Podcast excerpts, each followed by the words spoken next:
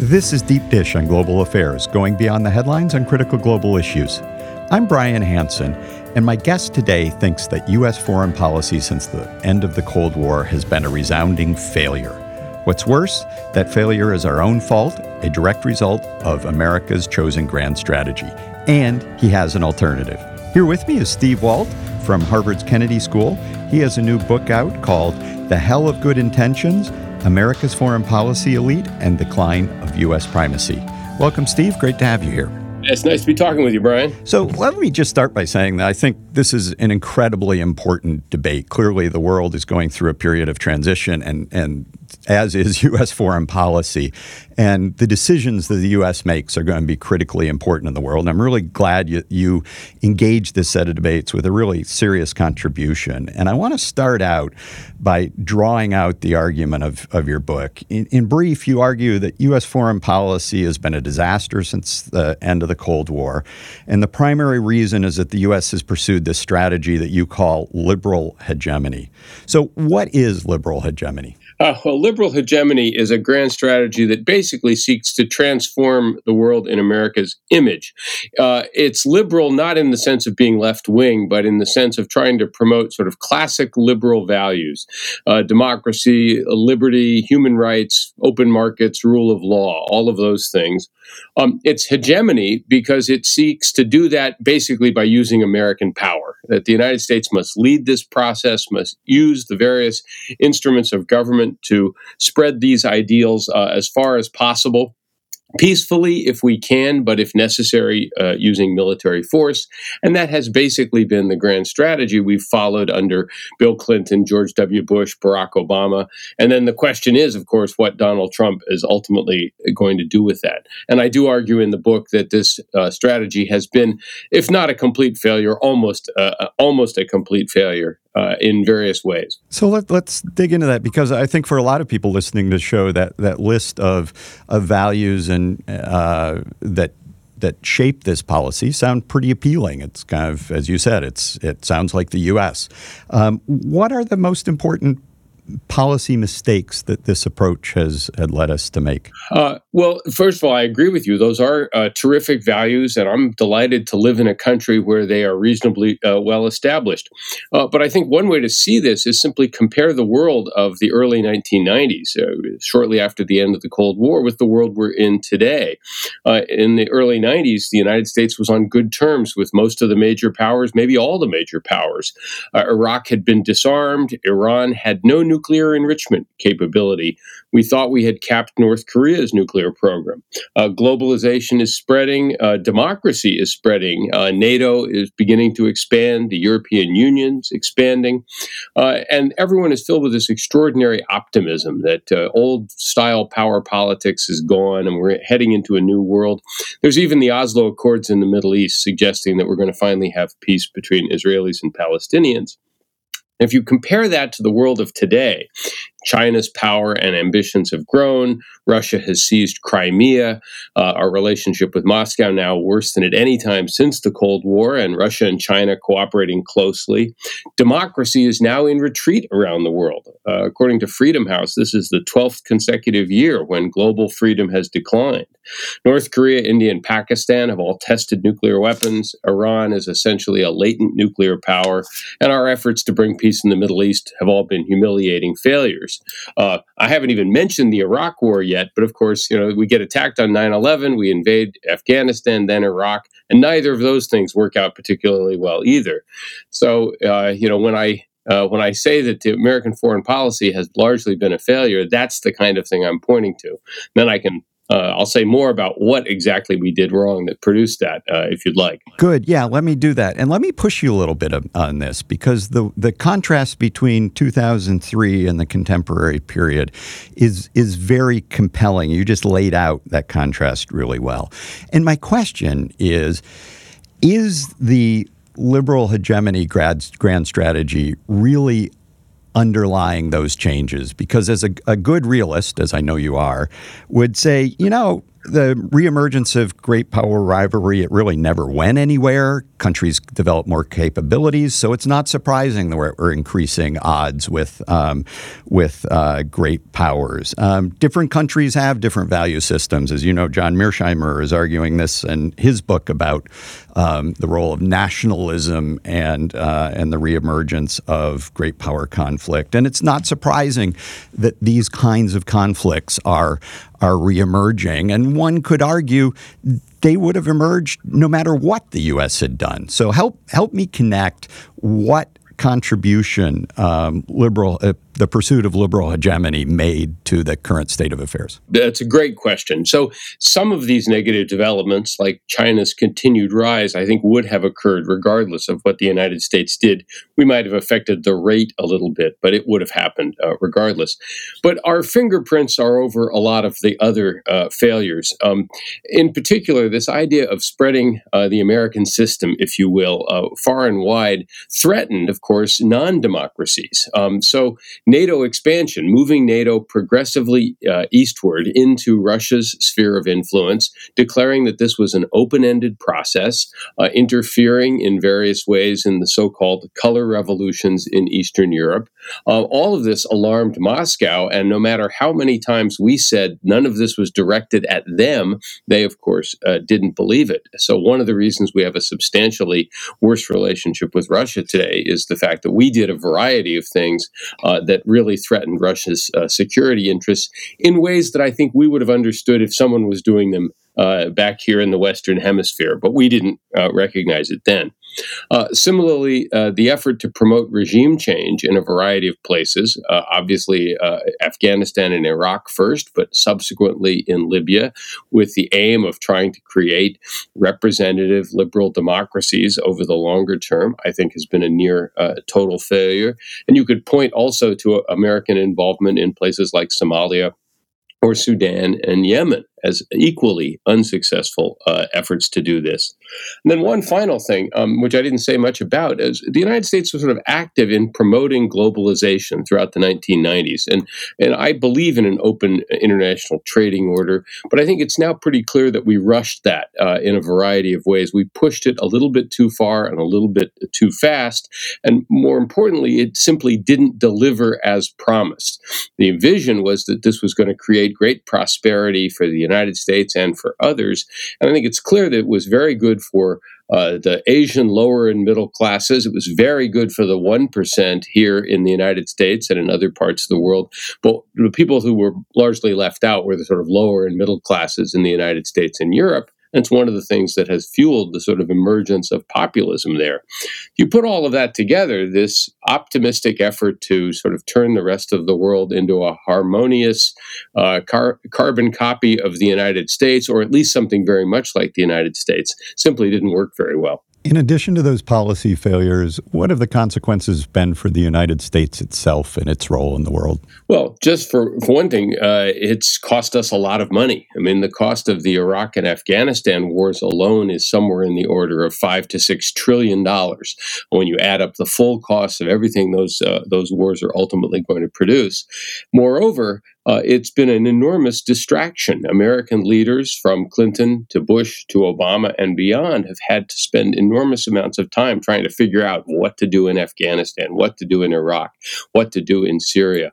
Uh, should we be more actively involved in Ukraine or not? And at a moment where there were pressing domestic needs here in the United States, and a lot more attention uh, should have been devoted to them. I think you can also make the argument that some of these policies contributed, not the sole cause, but contributed to the financial crisis in 2008, which was enormously harmful uh, to the United States as well. So you put all of this together, and again, this particular strategy of trying to sort of manage the world, and in particular to shape local politics in lots of different places, uh, has squandered a lot of resources, cost enormous time, and led us to neglect things that we should have paid more attention to here at home. So, if liberal hegemony has been such a tremendous across the board failure as you as you paint it. Why do you believe this strategy has persisted? I mean, it's really striking that, um, as you point out, we've had two Republican presidents and two Democratic presidents, even before we get to President Trump, um, who followed similar policies currently fit into your definition of liberal hegemony. And, and yet, um, as you also mentioned in the book, uh, each president successful presidential candidate since Bill Clinton, regardless of party, has run on a platform of doing less in U.S. Fo- foreign policy. Yet once they're in office, they haven't. So, so what's going on here? Why the persistence? Well, uh part of it is uh, sort of, you know, to, to paraphrase Bill Clinton in another context, uh, we did this because we could. the the United States was very power was and is very powerful and extremely secure here in the Western Hemisphere. No great power rivals anywhere nearby. Uh, protected by these two enormous oceans. Um, that allowed the United States to not worry very much about defending the American homeland and be able to project power all over the world and interfere in various ways. So, part of the reason is simply we were in a position where we could, and partly we were very optimistic at the end of the Cold War. Everything seemed to be going well. The wind was at our back. This was going to be easy to do, or so we believed. And finally, um, I and this is a point that John Mearsheimer does make in his book.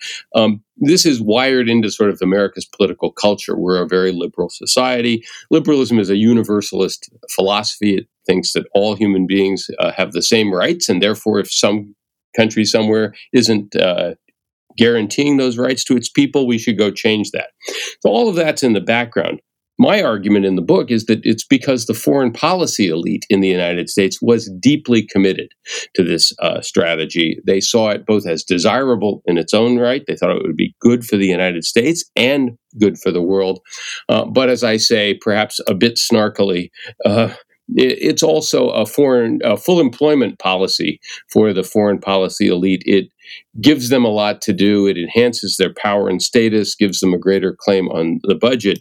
And if you look at that elite closely, you see that there is, in fact, an overwhelming consensus within the establishment behind trying to run the world. And why is that? And usually in other policy domains, we're used to having you know, debates, big debates about alternative positions, alternative approaches to policy. Why is there? I think Ben Rhodes used the the very colorful phrase "the blob" to describe uh, the foreign policy delete elite. Why is the blob so homogeneous? Why aren't there other voices? Well, again, it's not that there are never any debates, right? There was a debate over the Iran nuclear deal. There's been, I think, a fairly lively debate over, um, say, what to do in Syria as well. But there is also an enormous consensus within this establishment. Um, you know, you know what the main principles might be that, uh, you know, NATO is almost sacred. Democracy and human rights should be promoted although we have to occasionally uh, turn a blind eye to our allies. Uh, Iran, Russia, China are now very bad. Uh, American leadership is central, absolutely important, cannot be uh, given up, and, and so on and so forth. There's a, a pretty broad consensus, and it is a consensus behind using American power, again, to try and shape politics in every part of the world. There is no part of the world that we don't regard as an important interest um, and in particular to try and push other societies through a variety of means to becoming more democratic, more like us, and if possible, to become embedded in a set of institutions or alliances that the United States has uh, helped design and pretty much leads. And that's, I think, a pretty powerful consensus within that group. Uh, I can say a little bit more about why I think that consensus exists in a second. Yeah, yeah. Why do you think that consensus exists? Uh, the foreign policy elite is an unusual community, right? First of all, it has no membership requirements in the sense that you don't have to pass, get a particular degree, you don't have to pass the bar exam, you don't have to pass medical boards, you don't need a license to practice foreign policy. You just have to be recognized and accepted by other members of that elite as smart, energetic, loyal, sensible, and all of those things. Um, second, it is a community where people know each other uh, particularly as you ascend. The higher up you get, everybody knows each other personally. And given those two qualities, of course, your success professionally depends on your reputation and your networks. And of course, if your success depends on reputation, then there's an extraordinary um, incentive to remain within the consensus, not to do or say anything that might lead people to question your judgment, question your uh, political values, or anything like that. And that consensus for the last 25 years at least has been uh, very much in favor of this strategy I've talked about, where American leadership is essential and the United States has to run the world. I try and show that by looking at three different task forces. They're bipartisan efforts to explain what American grand strategy should be one in 2006, one in 2013, and one in 2016. What's interesting about these three task forces is, you know, they're all done by bold faced names in the foreign policy elite.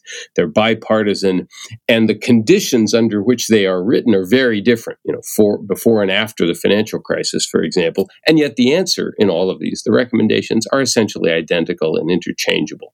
No matter what the condition of the country is, the foreign policy elite wants to stick to the same strategy. So it's interesting. As you know, the Chicago Council does an annual survey of public opinion on foreign policy issues, and we've, we've been doing it since 1974.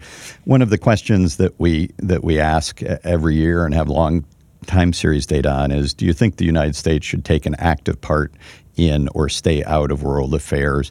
Um, and you know, over those years, Americans always poll at over 50%. And one of the things that was interesting in this year's poll that we just released in October is that we had some of the highest levels we've ever recorded on that.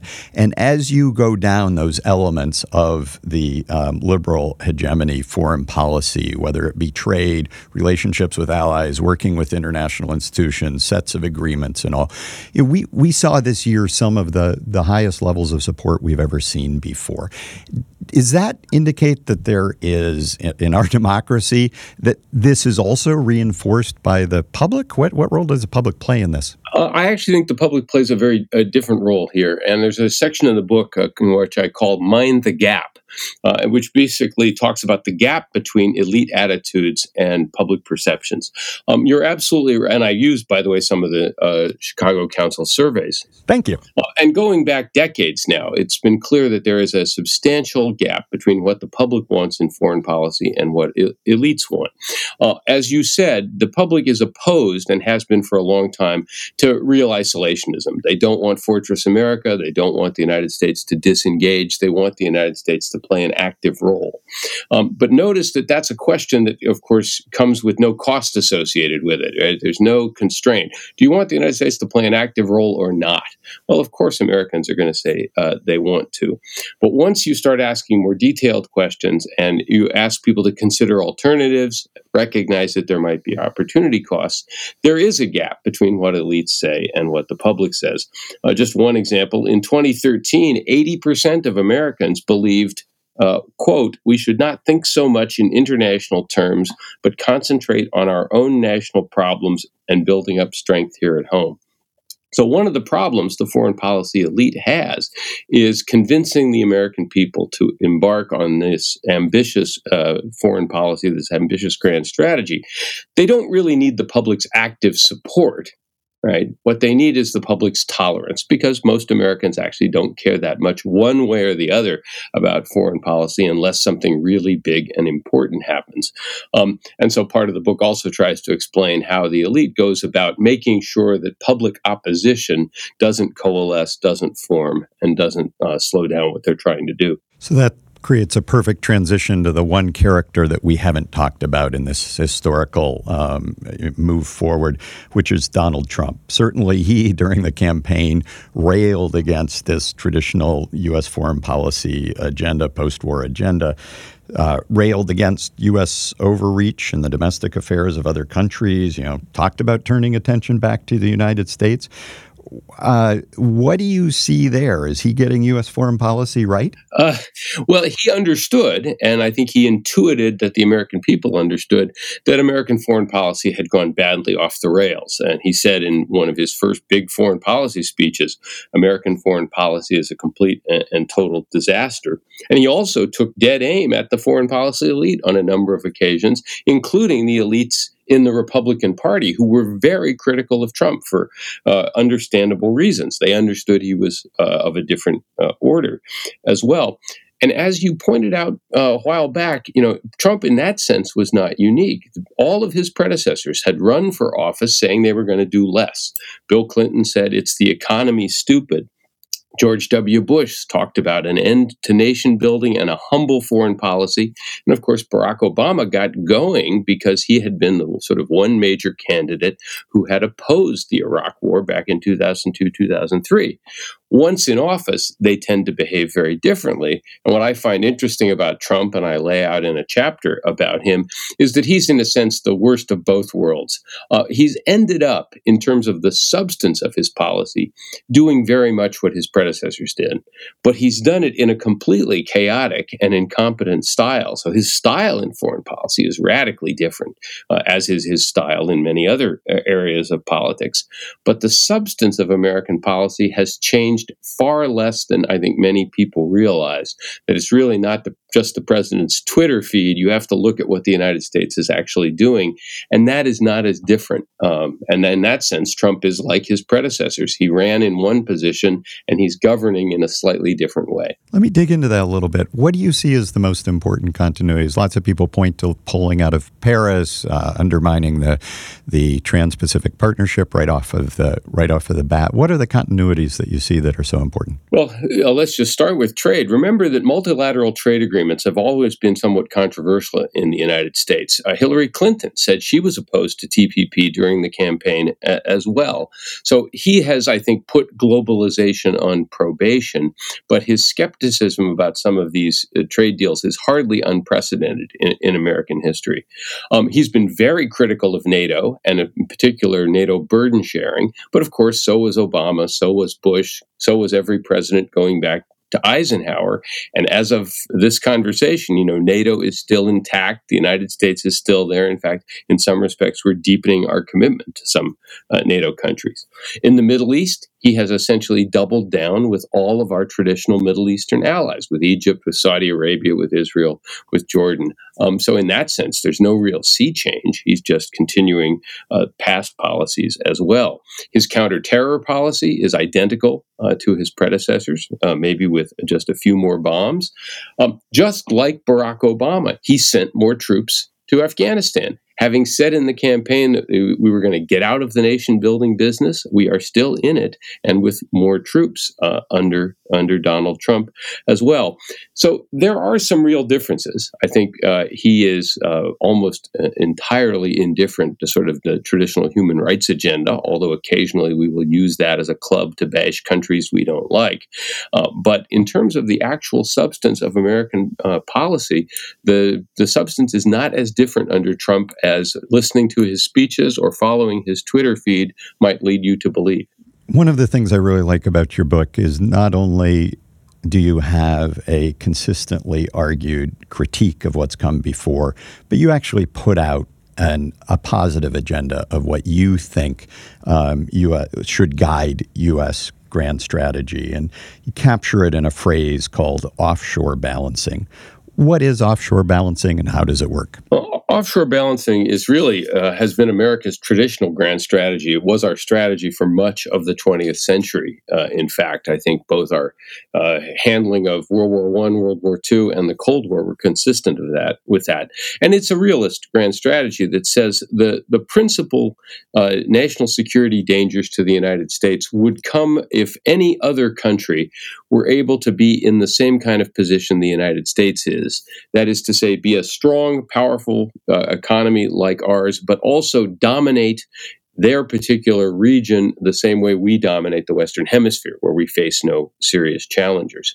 Um, a country in that position in some other part of the world would be free to project power around the world the same way we do. Because they wouldn't have to worry about protecting their homeland, just as we don't worry really about protecting Minnesota from invasion or anything like that. Um, so traditionally, the United States didn't want any power to control all of Europe, didn't want any power to control all of the industrial might of Asia as well. And we fought World War I, World War II, and waged the Cold War to prevent that. Today, Uh, the only country that could possibly be a regional hegemon is China. So I argue we need to be focusing most of our strategic energy uh, on managing China and, in particular, making sure that it cannot dominate the countries nearest. I don't mean conquer them, I mean be able to sway them or coerce them or compel them. And that means the United States would remain very actively engaged in Asia. By contrast, there's no potential hegemon in Europe. Russia is actually too weak to dominate it. There's no European country uh, that could possibly dominate all of Europe. So we don't have to do very much there. We even could conceivably um, withdraw from NATO, let uh, the Europeans handle European security. And similarly, uh, the Middle East is incredibly divided now in a variety of ways. There's no country that could possibly dominate the Middle East. We certainly couldn't do it when we were there in force uh, during the Iraq War. And so the United States should basically militarily um, go back to the policy we had from 1945 to roughly 1990, where we had interests in the Middle East, but we didn't have a lot of military forces there. We only sent them there if they were absolutely necessary. That's what I mean by offshore balancing. We only intervene when the balance of power breaks down in some critical area. Most of the time, we try to get others to do most of the heavy lifting, and we get in at the last minute decisively to shape events, but only when we have to. So let me jump in and let's let's open up those three regions that you talked about, starting with with Asia and the rise of China. We do have a military footprint in that region in many ways, including onshore troop uh, troops in places like Japan and South Korea, bases in Philippines. What does this imply for for those deployments? Are they consistent with your strategy, or should they change? Uh, no, they're they're completely consistent because if you look again at China uh, and its rapid rise and its uh, expanding military power and what appear to be expanding ambitions as well, um, the United States uh, needs to be there now. One of the things that we also see is countries in the region, from Japan to South Korea to Vietnam to Australia to India, are increasingly interested in having the United States there. Uh, precisely because they're worried about China's rise as well. And this is not all that different from the Cold War when these countries were also worried about Russia or the Soviet Union, and to some degree, uh, at least for a while, also China as well. So this is a pretty familiar balance of power uh, situation. I would just note one thing this is going to be a tricky diplomatic challenge for the United States because managing that coalition, uh, a coalition that conceivably could run again from India through Australia and all the way uh, up to Japan, is really an immense diplomatic task. Um, and therefore, it's going to require a lot of American expertise, a lot of American attention, uh, certainly a certain amount of uh, military power, some of which we already have there, and uh, the ability to persuade those allies to do their fair share as well. Because if they don't, it'll be hard to sustain public support for it here in the United States. Um, but again, one of the reasons that offshore balancing is very uh, clearly not an isolationist policy is it mandates American involvement in critical parts of the world when the balance of power might be upended. So, Steve, uh, China, as it's rising, is incrementally increasing its claims around the Asian region. Um, probably most visibly, the building up of uh, the, the, islands in the South China Sea, um, even even building military capabilities on those islands. Um, at what point should the U.S. be engaging? How should we view that activity, and what should we should we be actively trying to discourage it, challenge it? What do we do as China builds up its regional capabilities? Well, our primary goal, it seems to me, is to be retaining uh, solid, reliable, uh, reasonably uh, uh, effective diplomatic and military relations with other countries in the region, uh, which are often quite capable themselves. Japan has uh, actually a pretty capable military. It could be stronger, but it's pretty good. South Korea has quite uh, capable military forces in its own area as well. And the the real task for us is to not have China be able to slowly persuade its neighbors to distance themselves from the United States. I mean, what's really going to happen here is a competition for influence in Asia, where we will try to retain the allies that we currently have, possibly form some new ones. Uh, deepen those relationships if necessary. And China will try to find ways to distance, get those countries to distance themselves from Washington. They can do that in part with economic pressure. They can do it by accusing the United States of doing various things uh, over time. Um, one of the reasons I think it was a mistake, for example, for President Trump to uh, leave the Trans-Pacific Partnership Agreement was it had a critical strategic role. It was part of maintaining the American diplomatic economic presence in Asia, and some Asian countries, such as Japan, uh, the Prime Minister Abe had worked very hard to sell the agreement in Japan itself. When we backed out, we undercut him. And that's the kind of thing that will cause Asian countries to lose confidence in the United States and maybe start thinking about alternative arrangements. So some people argue that China's already winning this, uh, this competition. For your strategy, what would be the key indicators that you would look at to determine how this is going? And are there any kind of definitive if X happens, that means we have to fundamentally increase um, some sort of activity or some sort of uh, effort to win over those allies? Well, uh, the primary thing that will hold that alliance together is the uh, shared concern about the possibility of Chinese dominance. And again, I'm not suggesting that China will go on some kind of imperial rampage and try to conquer all of these countries. Rather, it would try to establish a relationship with most of its neighbors that's not unlike the American relationship with most of our uh, neighbors in the Western Hemisphere. We're not trying to conquer any of them, but we expect a certain amount of deference, and we don't want them forming strategic partnerships, you know, hosting military bases or something like that, uh, you know, for a hostile uh, a hostile power. So, what would worry me in Asia is if you started seeing uh, Asian leaders uh, distant, you know, saying they didn't want to actually have a strategic relationship with the United States any longer. They didn't want to allow uh, the United States to maintain military military facilities there, um, that they were going to either be completely neutral or they might actually start welcoming a closer strategic uh, relationship with China. Uh, I think that's unlikely in a number of cases, but there's some countries uh, that um, that have flirted with this idea. Even the Philippines has flirted uh, with this idea a little bit in the past. Now, sometimes countries in Asia will do this as a way of sort of getting our attention. You know, if you don't think you're getting enough support from Washington, then you threaten to realign. And I think we have to view some of those threats with a certain amount of skepticism. This just underscores my point that this is going to be a very dip, very complicated set of diplomatic relations, and we are going to need lots of smart well educated people who are very familiar with these countries, very familiar with their cultures, very comfortable dealing with them. And then we're going to have to shower them with a lot of high level diplomatic attention.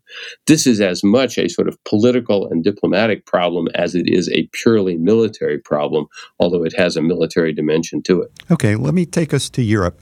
Europe, as you described it, um, Russia certainly is more belligerent in the in its neighborhood. Putin has active designs on disrupting um, disrupting alliances and relationships inside of Europe and between the U.S. and um, Europe. Why is that something that we shouldn't really worry about? Um, well, it's not that we shouldn't worry about it. We obviously uh, should be uh, pushing back in, in certain respects. But if you take a somewhat longer term perspective here, um, Europe is easily capable of handling uh, the security challenges it faces, at least in terms of the resources it has. Whether it can handle them politically is a somewhat different question. And let's just think, you know, focus for a second on Russia. Uh, Europe combined has a population of about 500 million people. Uh, Russia's is only about 140 million. Uh, it's aging rapidly. It's actually going to shrink over time. Europe has a combined economic strength of 17 trillion dollars, something roughly the equivalent of ours. Russia is 2 trillion. Uh, Russia, the Russian economy is actually smaller than that of Italy right now. And finally, NATO's European members, not counting the United States, just Europe, spend three to four times what Russia does on the military every year. They do not spend it very well. They waste a lot of money. It's not uh, directed at uh, amassing combat power in ways it could be. But the idea that Europe somehow lacks the wherewithal to stand up to Russia if necessary, I think just doesn't uh, bear much scrutiny. So if the United States wants to, we should um, uh, gradually reduce our commitment to Europe, make that clear to the Europeans, not because we're angry, but because we want them to be self reliant. We believe they're capable of doing that. And this I think of as a process that takes, you know, at least a decade, because it'll take a while for the Europeans uh, to get their act together as well.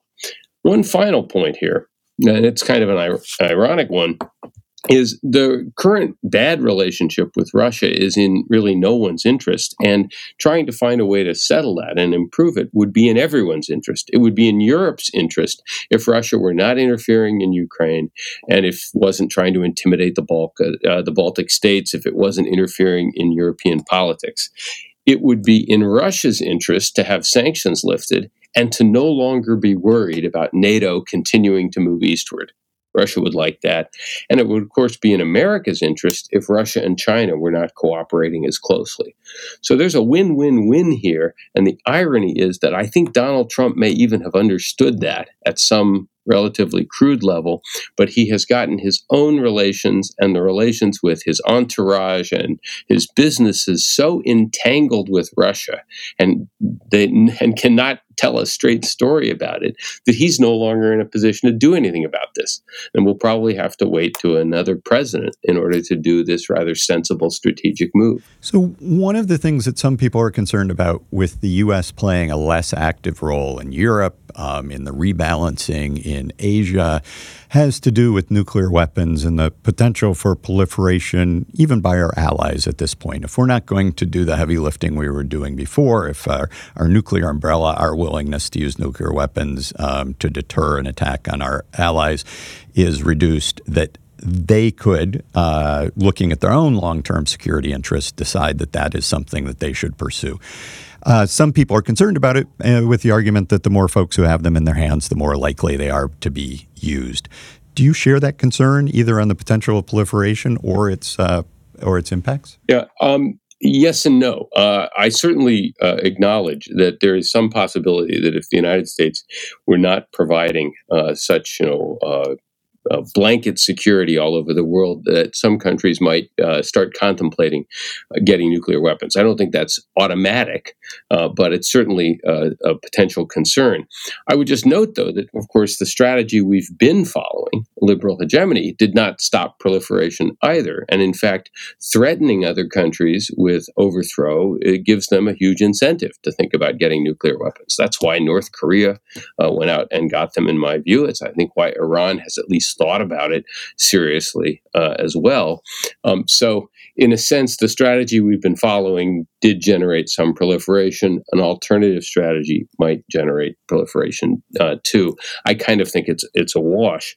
Um, I might add that the countries that might get nuclear weapons, at least in some cases, it might not be as worrisome as in others. Uh, second point is that, of course, proliferation is not a good thing, and I hope we can continue to restrict it, but it's not necessarily a disaster either, right? There have been doom and gloom predictions sort of every time a new country joined the nuclear club, and thankfully, so far, none of those doom and gloom uh, predictions have come about. And I think it's mostly because it doesn't take a genius to figure out that using a nuclear weapon is probably suicidal and would ruin your whole day.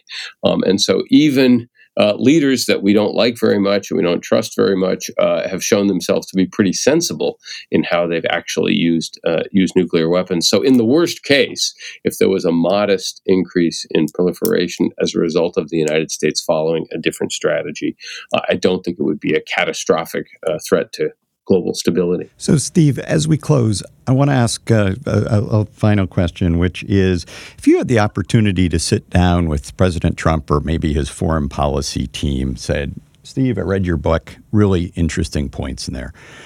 Could you, what would be the single most important policy area that you would encourage the Trump administration to take a different approach on and what that would be? If there, we want to explore this, where should we start? Where's the most important thing that we could do to shift our policy? What would you recommend? Um, that's a great question. I think the hypothetical is unlikely to to come.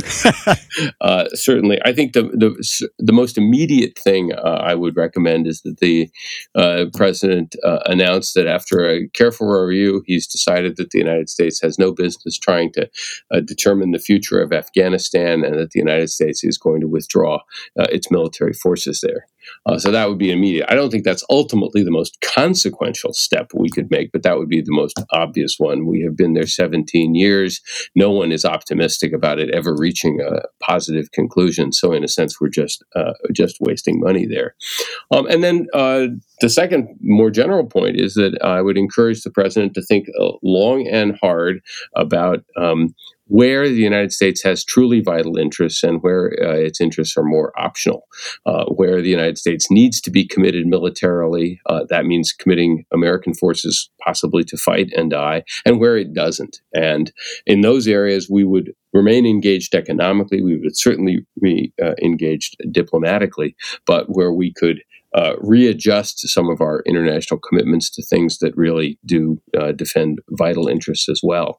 Uh, and the last thing I would do is I would tell him to, for God's sake, hang up his telephone and stop tweeting about foreign leaders, because I think uh, Trump has done enormous damage to our international image simply by the way he talks about other countries and the way he tries to humiliate foreign leaders, which doesn't resonate well in those societies. And again, there's there's surveys uh, from around the world showing that you know the United States was pretty well respected at the end of the Obama administration in, in most countries around the world. And that sense of people having a favorable image of the United States has plummeted under President Trump. That's kind of soft and uh, ineffable, uh, but I think it does matter. Uh, you do want it to be easy for other governments to cooperate with us, and they won't do that as readily when their populations don't think well of the country. That's one thing a president can really affect by uh, his own personal conduct. Well, Steve, thanks so much for being on Deep Dish and also writing your new book, The Hell of Good Intentions. Uh, as I said up front, I think this is one of the most important discussions uh, to have in our country today and appreciate that you've engaged on it. And thanks for taking the time to share it with us. My pleasure. It was really great talking with you, Brian. And thank you for tuning into this episode of Deep Dish. If you like the show, do me a favor and tap the subscribe button on your podcast app. You can find our show under Deep Dish on Global Affairs wherever you listen to podcasts. And if you think you know someone who would like today's episode, please tap share and send it to them as well.